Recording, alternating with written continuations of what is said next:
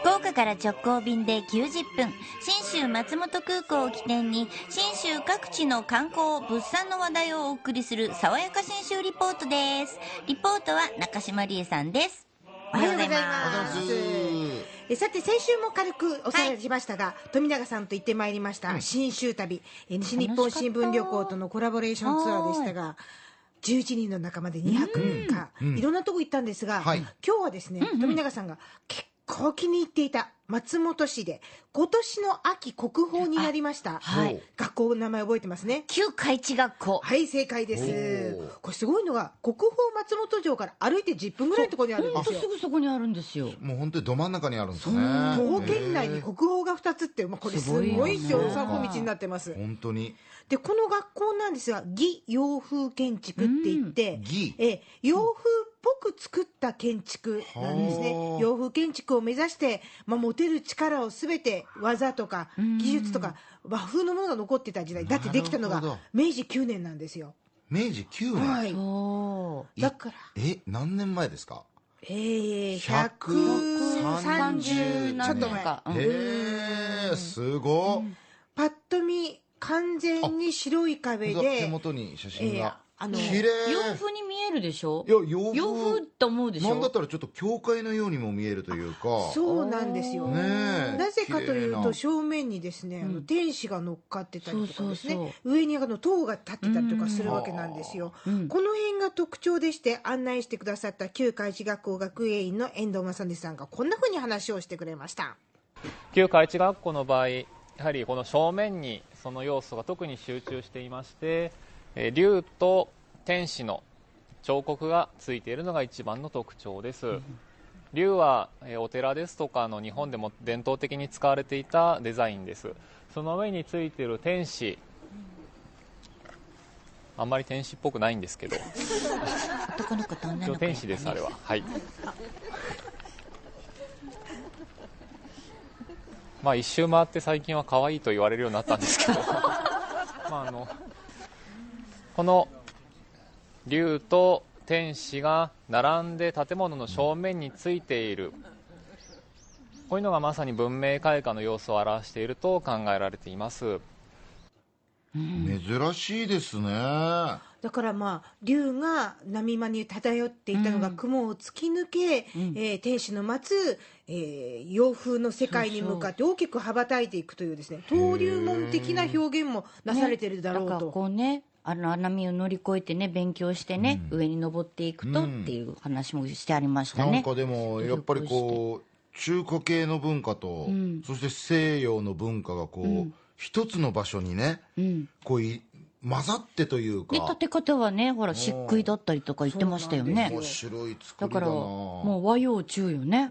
すごいですよね。ああ文明開化の音がするとね。そうそう。まさにこの明治ザンギリアとか9年っていうのがそのピークだったそうでこれより1年後にできててもこんなに派手にはなってなかっただろうと、まさにピシャリのタイミングでできたみたいですよね。そして校舎の中に入りますとええ。教室がありまして。そうか学校ですもんねそうなんですよ、木製のね机あの天板がパカッと開くタイプの木の机と椅子がありまして、あれね私高校時代まであの机でした。本当に。え？本当びっくりした。まあ、それの小学生サイズまでちっちゃくなったやつ。なんですがそうそうそう。もうね参加者皆様結構大人なのではしゃぐはしゃぐ。懐かしいわね。懐かしいってね。パーッとしてるとこんな音がします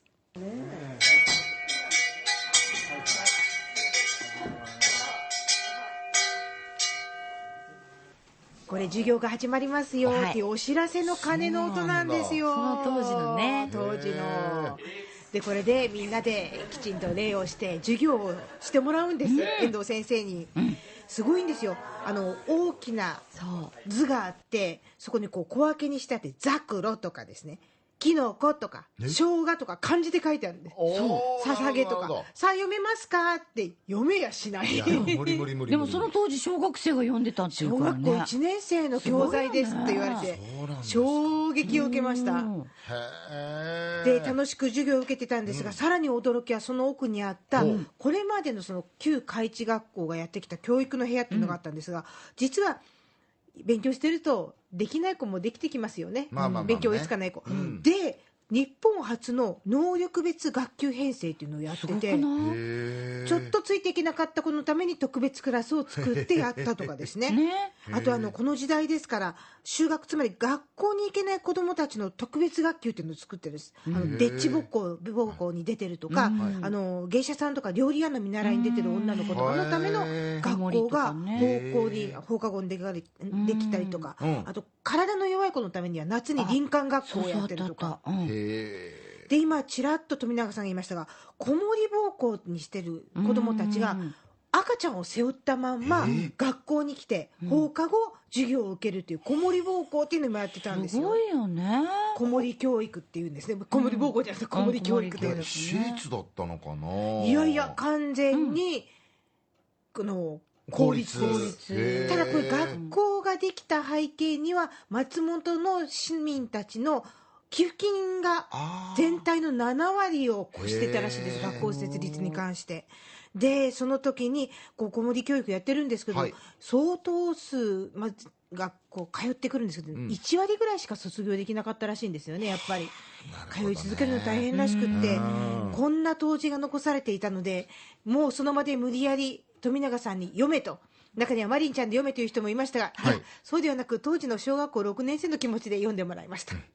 私どもは人並みに学校へ出ることができず父母のそばを離れて奉公する不幸せなものでありますが幸い子守学校を入れていただいて読み書き感情のことより女子の道子供の取り扱いまでも教えていただきまして懐かしい父母兄弟に頼りもできるようになりましたのは、全くご主人と先生のおかげでございます。そして今日この式場において免状をいただきまして、この上もない嬉しいことでございます。なお、一層勉強して、ご恩に報いたいと思います。こんなこと言えなかったよ。だから当時の6年生の子が卒業式で言った言葉ってことですよね。はい。言えんよ。本当ですね。当たり前、当たり前に、ね、親がご飯作って、給食費もくれて、教科書代もくれて、宿題忘れて。ボケボケーと小学校を卒業しましたけども、ね、いや素晴らしいですね、そんなあなたにこそぜひ現場でこの教育ってすげえなっていうのを感じていただきたい。あのアンジュさん言ってました。すべ、ての子供に教育をっていうのをその精神がずっと長いこと続けてられたっていうその、えー、場所で感じられる場所でもあるかと思います、えー、そして富永さんと行く楽しいツアー大好評なので冬バージョンも考えております。詳しいことは今後発表しますが、はい、皆さん年末日程だけでも押さえておいてください。来年の2月の12、13、14日の2泊3日で今度はアルプス山岳橋で雪遊びをしようと思ってますので。楽しそうと思って。しかもバレンタイン。そうだからみんなでバレンタインデー楽しむの。